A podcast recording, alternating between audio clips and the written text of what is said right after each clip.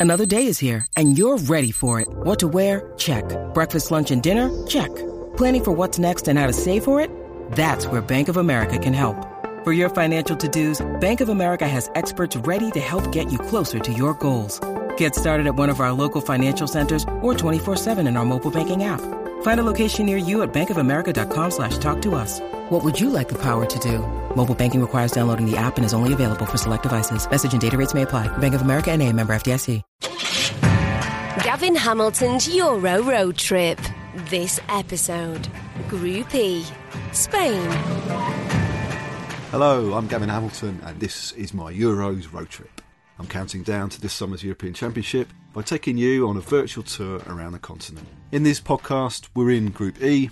We're travelling to Barcelona to talk about Spain with Guillem Balagué. Now, Guillem is well known to TV viewers in the UK for his work on Sky Sports and now on La Liga TV.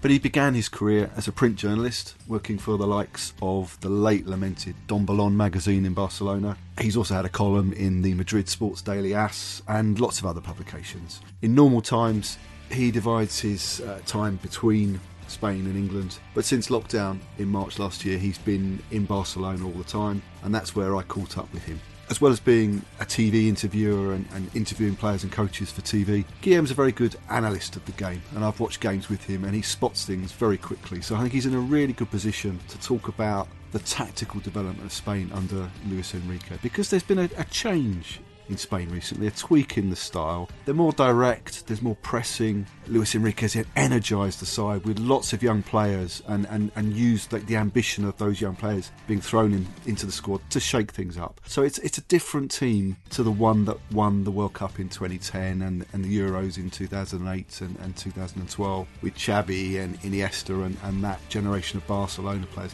they tended to rely on, on control, possession to kill teams off. But Luis Enrique has, has changed direction. He's, he's shaken things up. He's energised the team. And Guillem seems pretty excited about it. And we've had a, an interesting conversation. So grab some tapas, maybe a small glass of Amontillado sherry, stick in your headphones as we find out all about Spain with Guillem Balagué.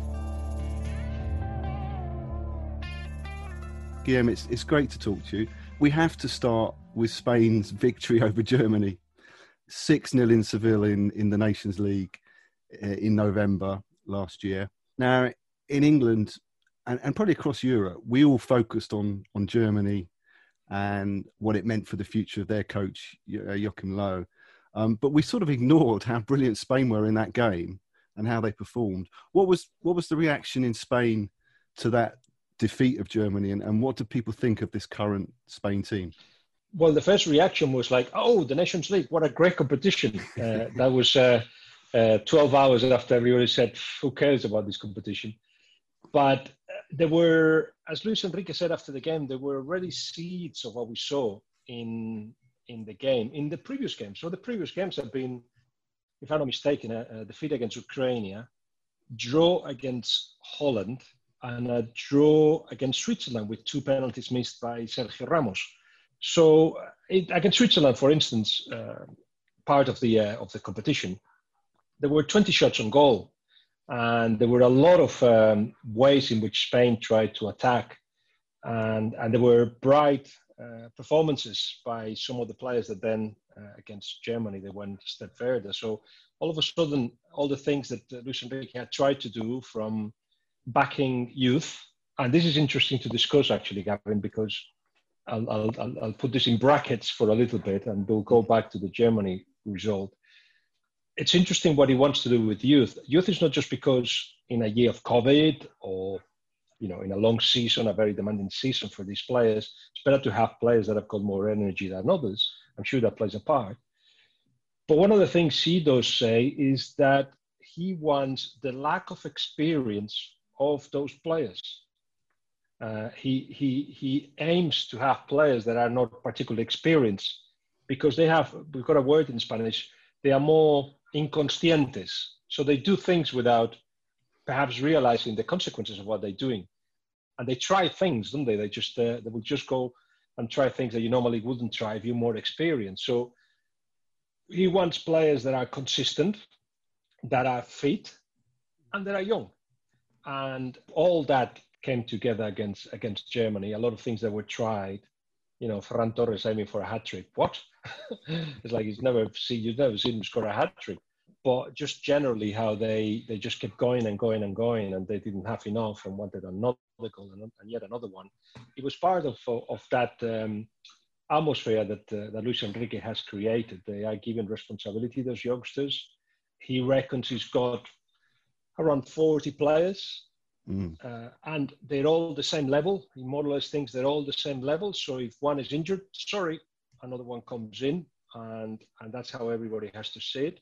Another thing he does is a lot of those players have come through the ranks and won the European Championships under 19 or under 21 uh, and if he misses something, needs a full back, he looks at whoever was the regular in the under 21s, Sekou Kourella, who hasn't got a hasn't won any of those tournaments, but was part of this quarry of players, and then it, he just puts him into the first team.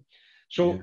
that gives you a, a, little bit an idea what was what's been going on in terms of how prepare to prepare for an European competition, but also what happened in, in Germany. Just you know, uh, the, the, the team was given to the uh, to the unconscious or whatever yeah. you want to translate inconscientes to the crazy ones. Yeah, but that you see that team had quite a few players missing, and there was no Busquets, there was no Thiago, Dani Carvajal was missing as well. Those guys you would expect to be in a in a starting eleven. So he's, um, and I calculated that he's he's used fifty seven players in the twenty four games since the World Cup and it's not just the youngsters he's used. He's brought. I mean, he's given the obvious debuts to you mentioned Ferran Torres, Ansu Fati, Adama Traore's come in, so he he's committed mm-hmm. to Spain. Um, but uh, he also gave a debut I saw to to Jose Campana from Levante. The um, he was a kid at Crystal Palace for about seven or eight years ago, and then and then went off. Didn't do very much in England.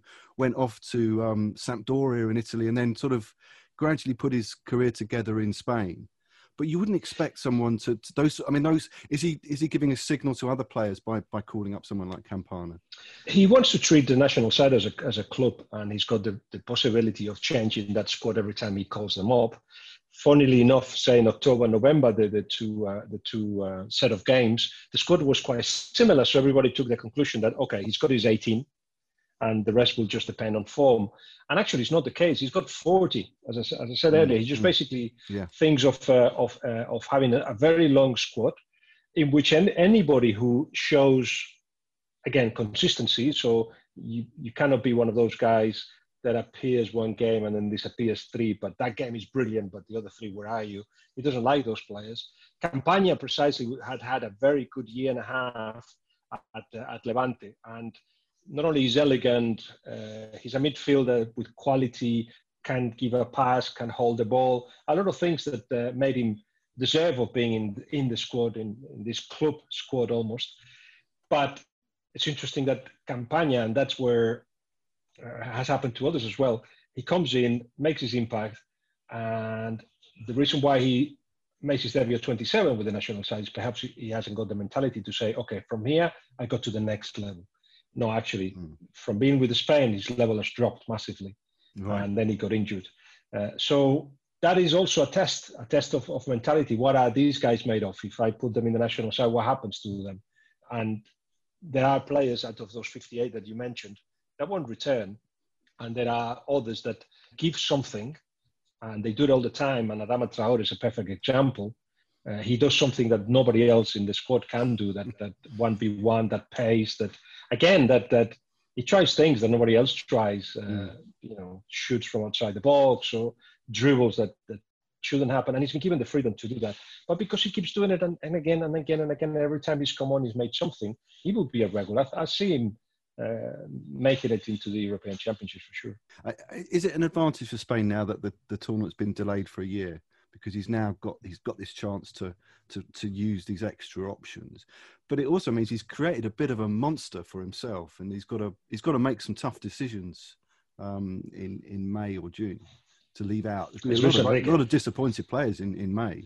Yeah you know Luis Enrique he just he doesn't care. Uh, he's, he's he sees that there is five six teams in in Europe that can actually that they call more or less the same quality and one of them is Spain. So to win, and that's what he's been put in the team for, and that's why he's returning to the, the national side, having of course left for a while.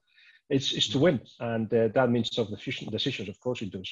Uh, but part of that philosophy or methodology or uh, selection process that he's created, part of it is um, it's been fair. He likes to impose not so much strict discipline, but yes, some discipline, some order, some rules that have to be followed, and he wants everybody to be part of that. He's the absolutely total leader. Uh, even Sergio Ramos admits that and accepts that. And part of, of that is also that he everybody knows that uh, they will be treated fairly, fairly. If they come in, they've done well, they will just play. Uh, look at the goalkeeper situation because it tends to be the same uh, three goalkeepers, even though Kepa hasn't been playing. Let's see what happens. But the three of them have been playing. Unai Simon was uh, was in goal for against against uh, Germany mm. uh, at a time where you would think expect uh, De Gea to play. Well, no, uh, he creates the competitiveness, and if you're good enough, you play. So that fairness will be accepted by by everyone. Uh, I don't think we'll get to the to the competition and he him say, or any player say, oh, you know, I feel so sorry, like like the, the national team didn't wait for them, but they, they waited a little bit and then it was like, no, no, they cannot come in and oh, what a terrible decision. No, because it's like 40 guys, so one doesn't come in, sorry, the next one comes comes in, mm. in his place. There also seems to be a lot of national team players playing abroad now not not just with Guardiola at Man City, although that's that's a factor. But there were I remember in the in the 2010 World Cup squad there were only three players with overseas clubs. Now it's I think there were nine in the November 2020 squad. So you've got also players from lots of different clubs in Spain as well. Is is that just a reflection of of a, the changing nature of the, the Spanish league, or is, is has Luis Enrique deliberately picked players, and is he casting his net wider? Do you think? Well, he, he's a manager that looks looks for the top top teams anyway, and uh, and he's been considered uh, the uh, the winger, one of the players that were in the under 21s European Championships win, and because of it, it doesn't matter where he's playing at the moment, he will just uh, take part of um, of the other side, and we've gone with uh, with a manager that that looks wherever those players are. Um, players that give them all these things that we, we're talking about and who have been in the quarry of, of the national side. Uh, but also, uh, it's easier than ever to actually see those players, even if you don't travel to those countries. Uh, yeah. And everybody's aware, everybody's said it, and everybody's discussed it at length that, that you go out of your comfort zone and and, and you become a, a better player, a better person, a stronger player, stronger person as well. Um, we've gone a long way from, um, tell you a little story. Luis Aragonés wanted to follow. I can't remember who it was. Was in um, he was in England at the time, and Jesus Paredes, is number two, rang me to say, "Look, we cannot watch the Premier League in Spain. Uh, do you know any pub in Madrid, any Irish pub in Madrid that will have Sky and will just broadcast one of these games? Because I want to see this guy." uh, Jesus, no, I don't. I don't know. Uh, I'm based in London. I don't know when there is a Irish pub in uh, in Madrid. But it was a little bit like that, and I also remember uh, asking Del Bosque, I think, or asking players that were in, in England at the time when Del Bosque was in charge, to see how often they come to see him, to see them. Zero times. Yeah, Del Bosque didn't travel to see players. So the first manager that actually did that was um, Lopetegui. Lopetegui, I saw him a few times in England, and of course he himself is an admirer of the Premier League and what the Premier League does for uh, footballers uh, um, and how you know you perhaps don't have a lot of time to to prepare things in training, but you know those games, uh, the games themselves, just just add still to your to your body and to your mind and, and this constant constant constant 90 minutes of of question marks and uh, and you see them, and Lopetegui told me, you see these players going to the national side, and all of a sudden, the ones that have been in Spain only, perhaps especially the ones that are coming through, looking smaller, uh, smaller in personality and smaller in, in body. So uh, everybody's very aware that what you can get uh, from being abroad, and that is obviously an, an important part of, of, of, being an international. We, we have to talk about Luis Enrique, the man, I guess, because he took time out of the qualifying campaign to be with his family um, as they nursed their daughter who was terminally ill. Terrible, terrible tragedy. Did the Spanish public know what was going on, and and how did they react when he he came back so quickly into the national team? let's say that uh, we all agreed um, to censor ourselves, and even though we were all aware of what was going on, uh, we just called it personal reasons, and it must have been really strong personal reasons. Uh, everybody must have thought because he's left the national side. Uh, but yeah, it was it was it was very big. I think he appreciated that and uh, took his time off. Mm, in his eyes, uh, that allowed him to see who had nearby and I think there was a, a nasty fallout with uh, with uh, Robert Moreno, mm. who be- became the national side while while Luis Enrique was away. Both have got their own very strong versions of what happened, uh, and um, with Luis Enrique, if if nothing else, it, it serves you, it helps you understand what he's like. He wants total commitment and loyalty and not an inch of ambition or mm. of trying to take um, take a different route. Just to be clear, he Roberto Moreno was his long-time assistant. Yes. Uh, he, he took charge while Luis Enrique was away from the team, and he was hoping to stay in charge for the Euros. But once Luis Enrique decided he wanted to return, I guess there was no way that it could be resolved amicably well, it wasn't mm, uh, mm, because mm. the because of the personalities involved. Possibly, no, there was no solution. I think Robert Moreno felt that things could have been done differently. Luis Enrique, for him, is black and white. Is is absolutely black and white. And at that point, and very earlier on, when he saw what was happening and what his interpretation of what was happening, basically felt Robert Moreno is not for me anymore. And uh, and he's he's blanked him. They haven't spoken since, etc.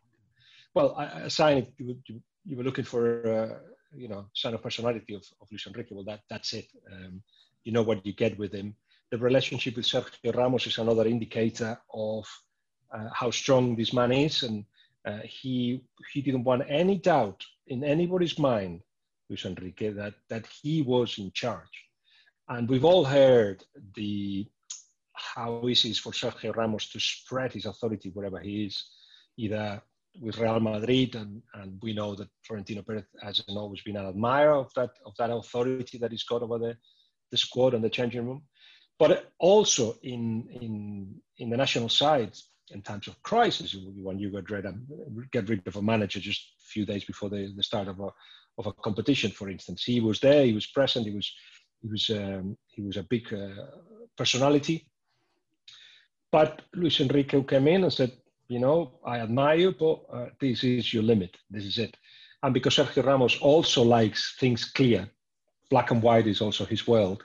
He just completely understood, and, and he's backing him up, admires him. He never had had the opportunity to be close to him. Obviously, they've, they've they've had encounters at Madrid and Barcelona, but but now that they together, they realize that they are very very similar. They are winners, winners both of them, who are in the business of helping each other uh, in with the national side.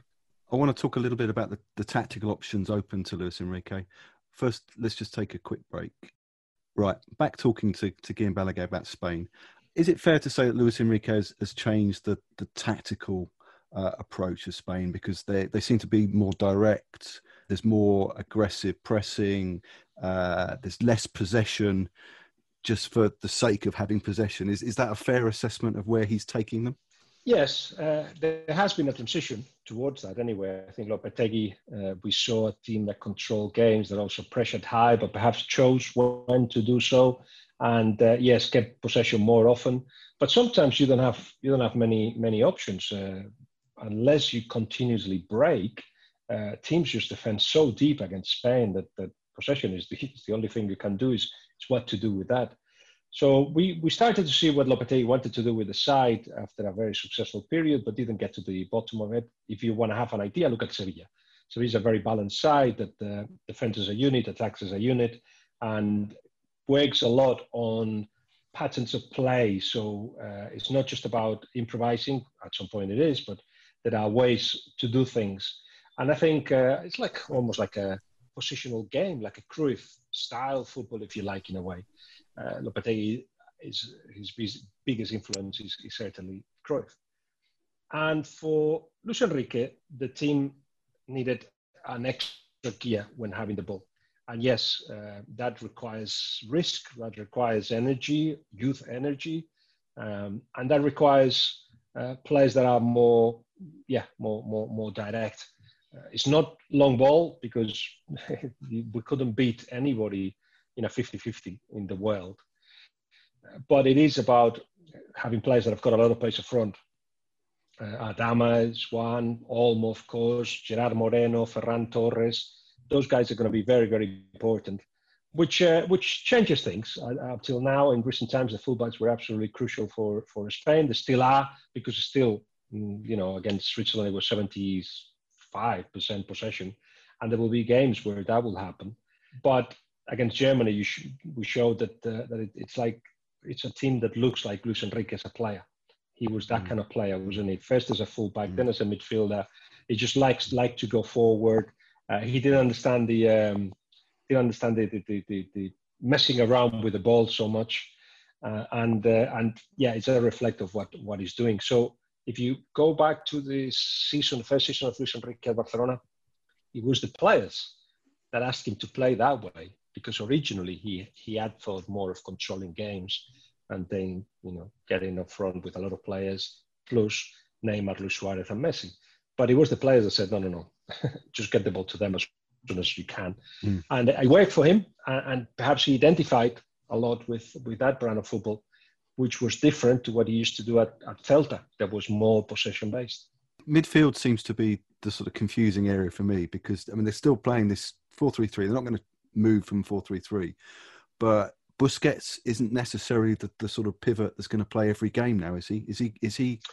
Can he come? In, can can they can they vary the team and bring Busquets in and out of the team? What would be the the midfield three for you to start with? There is so many options. I mean, he likes Fabian, uh, mm. the Napoli midfielder. He likes Mikel Merino of Real Sociedad in front of a holding midfielder.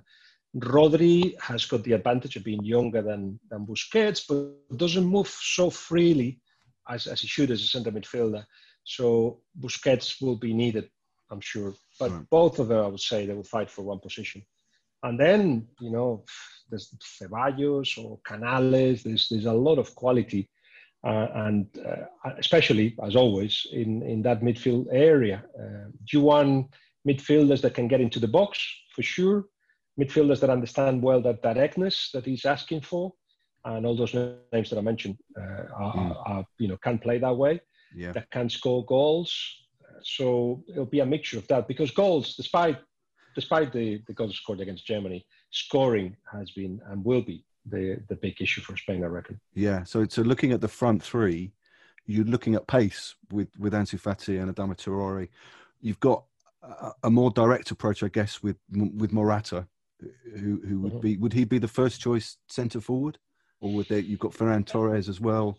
Different types of player. Yeah, you could you could have with no nine if necessary. Uh, I'm I'm surprised that it's taken him so long to make Gerard Moreno uh, a crucial feature, but. Uh, I guess he's thinking if Gerard Moreno is better on, he's a number nine, but he, he gets better, plays better on the right hand side, even though he's left footed and coming in. But there you've got Ferran Torres, uh, so it's a decision to be made. And uh, as a nine, perhaps Gerard Moreno doesn't feel as comfortable uh, with, with, two wingers. He likes to be involved, doesn't he, in the build-up, etc. So it's a, it, yeah, Morata is certainly a possibility, uh, but I don't see David Villa. I don't see that David Villa. Um, no, no. And Ferran Torres, if he continues this progression, it'd be brilliant if he if he scores goals. If there are chances, he will score them. But um, we haven't had. I mean, the, why did we win the World Cup? We could control games and the two European Championships. We could control games we were very, very good defensively, and that again is a weakness in this side. Very good. We hardly conceded goals, and then Villa scored them when when it was needed. And that kind of player that that takes you to the next level, I don't see in in this mm. squad. It's not Morata. It's not Torres. It's not Gerard Moreno. Ansu Fati. I mean, he's one thing that uh, Luis, Aragon, uh, Luis Enrique has done is to give youngsters uh, the possibility of starting, even before being regulars in their own in their own teams, and that has kind of sent a message to Spanish football, not just to to uh, the national side, to Spanish football. Yeah, use youngsters. Why not? Look what they can do. And of course, when Ansu Fati comes in and scores and make becomes the youngest player to do so, etc., then you think like, well, actually, there's a reason for it. Well, maybe Ansu Fati, when he comes back from injury and still got a month or so mm. to go. Well, actually, not when you bring this out.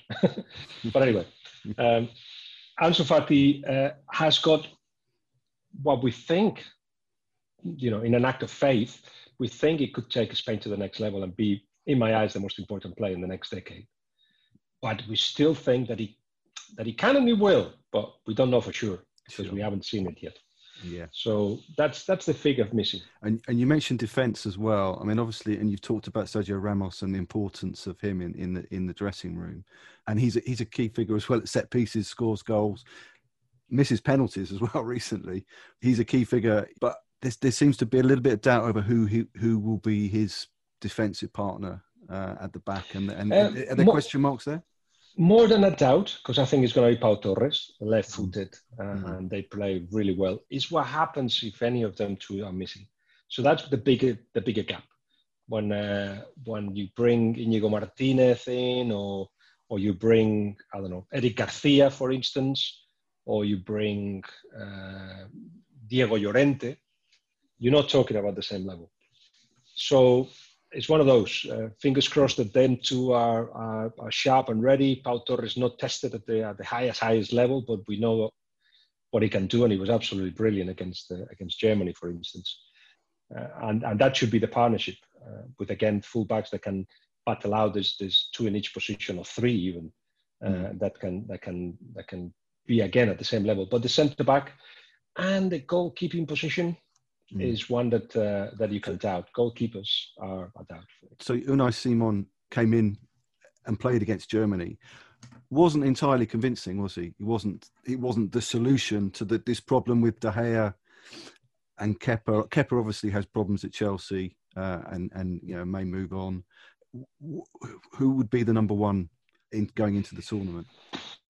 Uh, this is a team that that counter attacks and sometimes defense very very high. So you need to be very comfortable playing the ball from the back and you need to be very comfortable outside the six yard box. And and I, I saw you know I, heard the coaching staff talking about Kepa as the goalkeeper but not if he's not playing regularly. He still may make may, may travel but and then I don't know uh, David Soria was doing well but now not so much.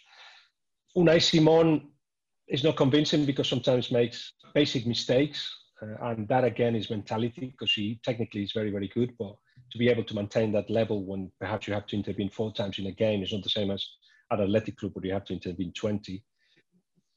So I don't really know. I mean, it's been interesting that uh, he's actually um, at a time where we were all saying, "What is De Gea doing on goal? You know, he shouldn't be there." He played him, and a time when there was no debate, oh, De Gea will start. He takes him off. Mm. so he, he, wants, I think he wants to make sure that he's got two or three players that believe, two or three goalkeepers that believe that they can play there. And the fullback situation is interesting in, in the sense you've got Dani Carvajal, Sergio Roberto on the right. You've got Sergio Reguilon coming in as a new, and doing very well at, at, at Tottenham now. Had a, had a great season. Um, what happened with Jordi Alba? Because he was playing well at Barcelona and wasn't called up by Luis Enrique was that just another example of Luis Enrique's sort of stubborn streak that he, he didn't want to call Jordi Alba up even though he was playing so well? I think there's a personal reason there. And obviously, he knows him very well from his time at Barcelona. And uh, very uh, earlier on in his time at, uh, with Spain, we, we wondered why why is Jordi Alba not there? Uh, but he'll be back in the next one, we thought, and he didn't. So it seems to be, even though he's linking up very well with Messi and and uh, doing things that are important for Barcelona, perhaps the personality that he's got, which is a little bit, I don't know, childish and relaxed and and whatever, doesn't kind of mix with well with what he is trying to create at Spain. Plus, in his thirties now, you won't have him going all the time, uh, and you know perhaps he gets exposed often uh, I don't know. I remember the Spanish Supercopa against Athletic Club in the final. Two the two goals were partly that, two of the three that they consider partly his fault. So he picks his moments, doesn't he, Jordi Alba? And Luis Enrique wants somebody that appears all the time. So it may have been a personal thing at the at the beginning, and right now it's just he just doesn't fancy him. I'd like to talk a little bit about the 2010 World Cup team and, and their legacy. First, let's just take a quick break. I'm back talking with Guillem Balagué. I, I want to talk briefly about the, the 2010 World Cup team, the, the team that also won the, the 2008, 2012 Euros. Fantastic generation of players: Xavi, Iniesta, David Villa, Fernando Torres. I'd include as well. Um, only Sergio Ramos, Sergio Busquets, Jesus Navas remain from that squad from 2010. Will subsequent teams always be compared with that team? Is is anyone ever going to get over that, or are they there now forever? And and people have got to could have just have them hanging over them always. Do you know what? If if it was England winning it in 2010, uh, you the following five generations couldn't live up to that because it'll be like it'll be completely. I mean, you're still hearing about 66. Mm. Um, it just wouldn't allow to grow again. Sometimes it's, it's, it's crippling when when uh, the memory of um, of of a, of a successful past is so fresh in the mind of people. But after those three successes have been three big, big failures, mm. three big mm. failures and we don't forget the failures. And um, you know, we're again in England, and I think it's something that all the players admire. In England, the 2010 winners would be clapped in every stadium, no matter who the rival was, etc., and be homaged in every town, etc. We did we did it with Iniesta, and that's about it. I think mm. uh, the World Cup was forgotten relatively quickly and I think we will only realize what how big he was as, as, time goes by. So what I'm saying with that is that there is not such a uh, such a chain around that memory that uh, uh, that that is weights uh, in the you know in the in the in the in the minds and and, and, and shoulders of, of the new generation. So um, it was a different time. We all were aware at the time, but more than ever now, that it was a an extraordinary generation. We kept talking about um, we developed these players, right? Which there's an idea of a club at the national side and with the federation, and and these players have won at the under 18 level, 19 or whatever, uh, and there is a style and rubbish, rubbish. You put together that team, those players, and you make them play in a different way, and you still would have been one of the candidates to win anything it's very convenient though. I, I, mean, I talk about it's very easy for, for the media it was to talk about generations because you then had this generation from from the won the European under 21 championship in in 2011 and 2013.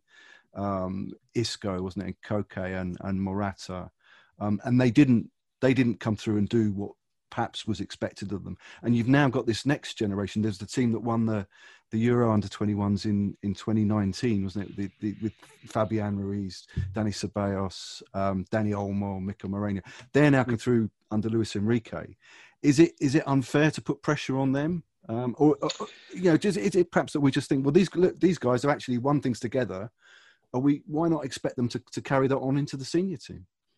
Well, what, you have to say is that they, they, they are winners. So these uh, these guys have actually won competitions, which is a good sign. And uh, and what will happen then in, in a competition that lasts seven games or eight games or whatever is that a bunch of things have to happen.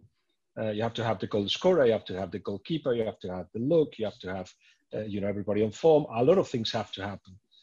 Perhaps in that those three competitions we cannot take for granted, and we thought that all right, we've we, we, we got the formula of the Coca-Cola now. Let's let's do it again, and then realize that it just doesn't work like that.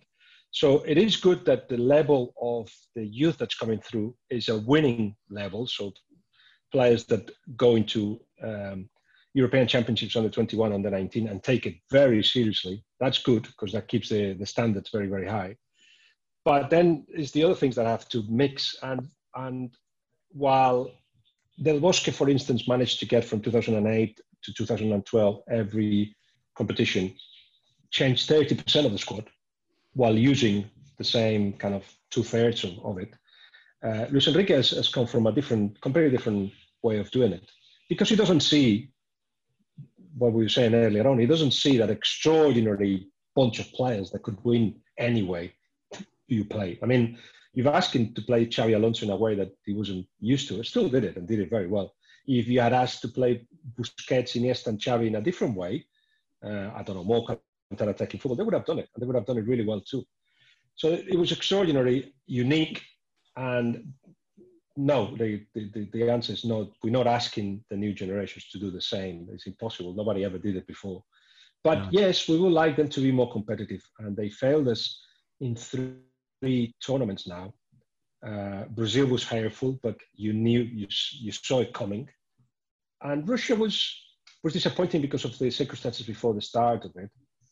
Uh, how, in my eyes, and this is, this is my, my thing, others may not think the same, but you could not give the team to Isco.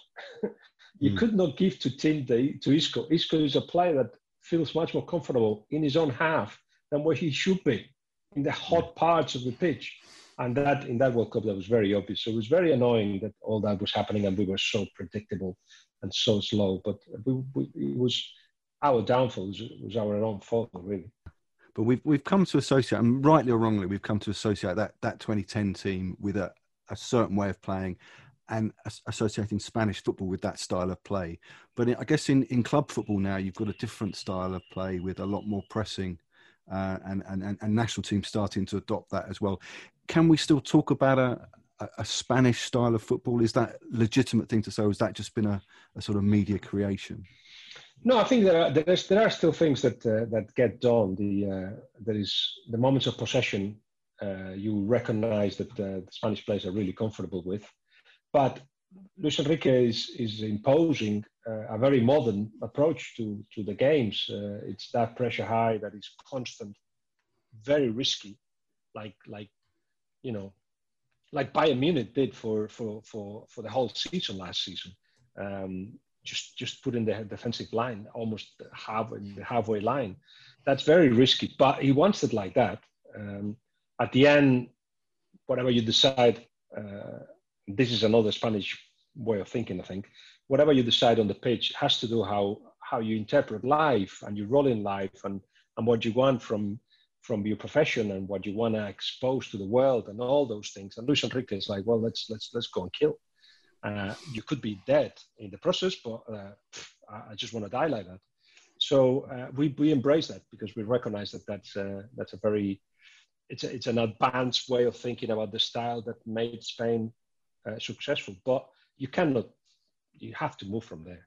yeah. It's taken us a while to do so, and we're doing so now. In Barcelona and Real Madrid, you've got the two most recognised, most popular teams in the planet. But but Spanish football's always been sort of polarized by that the Madrid Barcelona rivalry. It dominates, yeah, absolutely everything. How does the national team fit into that sort of landscape, which is so polarized that you're either Madrid or you're Barcelona? How do the players put aside that rivalry when when they come to the national team? Can they put aside that rivalry? Is it is it something that's just always there? I think that role, that that uh, separation, that division, has been played big time by the media. More, I would say even more the foreign media and the Spanish media. There was a time where there were political divisions. The Basque Country were going through troubles, and and Catalonia were defending their independence, and um, and that, of course, uh, translated into football and media terms, uh, it was it was a recipe for for conflict. But you talk to everyone, you know, from Miguel Muñoz, the, the manager that we had in the in the 80s, to now, and they said they're, they're professionals. They just come in and mm. and what is it that we have to do, and that's it. I mean, the only crisis, and it's a very famous one, was the one provoked by, by Mourinho uh, where you know Xavi, Hernandez, Iker Casillas, best friends forever, just became the, the biggest enemies, and he had to be a call from Iker Casillas to Xavi for that to be sorted. Uh, but that had to do with not so much of the politics behind or what both groups represent. It was just somebody that tried to divide the country to win. Uh, and and apart from that moment, no, it's, it's they they're just mates because especially more than more in say in the last 20 years than ever because it is a club feel that you have when when you go with the national side it is with guys that you were since you were 13 or 15 or 17 or whatever and uh, and then they're just they're just friends first and foremost which helps to then you know ask them to work as a as a unit and just finally uh, Guillem, what are your thoughts about the finals in the summer in terms of how far Spain can progress? Is there a is there a target that you think they've got to reach? What's what's the the end game for Spain? It'd be disappointing if Spain is, are not semi-finalists. Really disappointing. And I think once we've uh, beaten the quarterfinal stage, I mean, before we build another another wall full of bricks that you know that uh, that blocks us mentally for another you know 50 years, we should pull it down because we are as good as any other side out there. I mean, favorites is always France because they can field two teams uh, and they'll be as competitive. Uh, you know, Germany, you've seen they've gone through their own their own process, their own their own doubts. Uh, Italy as well, a mixture of, of you know, it's, it's interesting to see what they're doing and how much you know how much youth they're introducing. So there's no, you wouldn't say there's a clear candidate. Belgium have been trying it for a while with the same generation. Last chance, perhaps Saloon, this one it could obviously, obviously, it's down to details, down to the draw, down to so many things. But um, you cannot go to a quarterfinals against any of those sides and think that you're not going to beat them because Spain can beat anyone at the moment. Yeah, thanks so much for speaking with me. It's been uh, a pleasure to catch up with you, and, and, and hopefully, we'll be back in a stadium soon together, watching a game together because it's been far too long. But thanks so much. My pleasure, Gavin. Anytime. Thanks for listening to this podcast. If you liked it and you want to find out more, there's a new podcast with a different journalist from every single country competing in this summer's European Championship. You can find them all wherever you listen to your podcasts. Don't forget to subscribe and follow this show so you know whenever I release a new episode. And you can find out more great sports podcasts on the Sports Social Podcast Network. Just head to sport-social.co.uk.